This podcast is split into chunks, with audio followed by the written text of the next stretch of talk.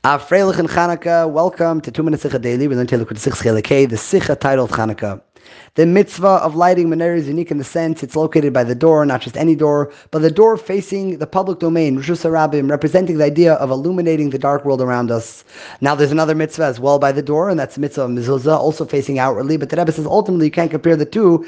The mezuzah, first of all, is on the right side. Right represents Kedusha as well. The mezuzah faces inward, towards the home. It protects the home. The menorah, on the other hand, first of all, is on the left side. Left is klippa, it transforms klippa, as well as it is precisely facing outwardly, al pesach mibachutz, it is there to affect the world outside of it. Therefore, the menorah obviously has that advantage where it's able to transform klipa. Mezuzah is more like an ordinary mitzvah. Actually, as I'll compare mezuzah to all mitzvahs, shkula, keneged kala mitzvahs, and the reason for this is that Rebbe says you see the same ideas in any typical mitzvah. First of all, most mitzvahs have to be done with the right hand, like the mezuzah on the right, as well as typical mitzvahs we say have to be done with dvarim hamutarim beficha, kosher things like a mezuzah, which is more facing inwardly. We're not dealing with klippa just yet. Based on that, the Rebbe says the mitzvah of menorah, which is able to transform klipa, is more similar to mitzvah loisasei than mitzvah say. Mitzvah say can only operate within the framework of kedusha. Therefore, you can only use holy things because it's a more of a limited energy that comes into this world.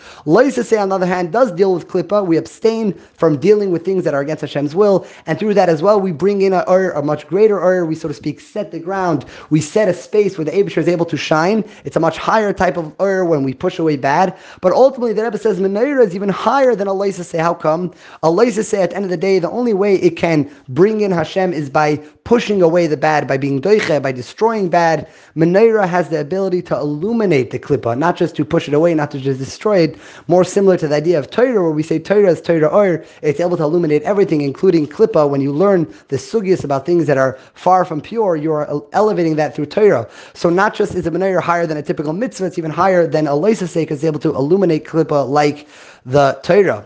The Rebbe says this sicha was said in Zeis Chanukah which was right after the Six Day War, right after the Rebbe began the Tefillin campaign. There is one mitzvah, the Eraisa, as well, which is similar to the Menorah in the sense that it's able to transform Klippa, and that is the mitzvah of Tefillin. How do we know? Tefillin is first of all worn on the left hand. The Zohar actually connects to the fact that the Yetzer Hara is on the left side. It is Mishabed Yetzer Hara, it elevates Yetzer Hara. As well, the Shalreish, halacha says, has to be uncovered, has to be revealed. The Pasuk says, V'ro kalam nation of the world, see the Shal and it intimidates them, it scares them. So we have here two mitzvahs, the menorah as well as tefillin, which are compared to Torah. They're able to illuminate klippa. Therefore, very interesting. The Rebbe says regarding tefillin, it says shkula keneged kala Torah. Mezuzah, it says shkula keneged kala mitzvahs, because mezuzah is more of a typical mitzvah. Tefillin and menorah are much higher. They're more like Torah. They're able to illuminate the klippa as well. And the Rebbe says a tremendous hera where when the two come together, we should utilize the days of Hanukkah, the days of the menorah, to put on tefillin with people, to do mitzvah tefillin, and when we have the two together, just like back then in the Hanukkah times,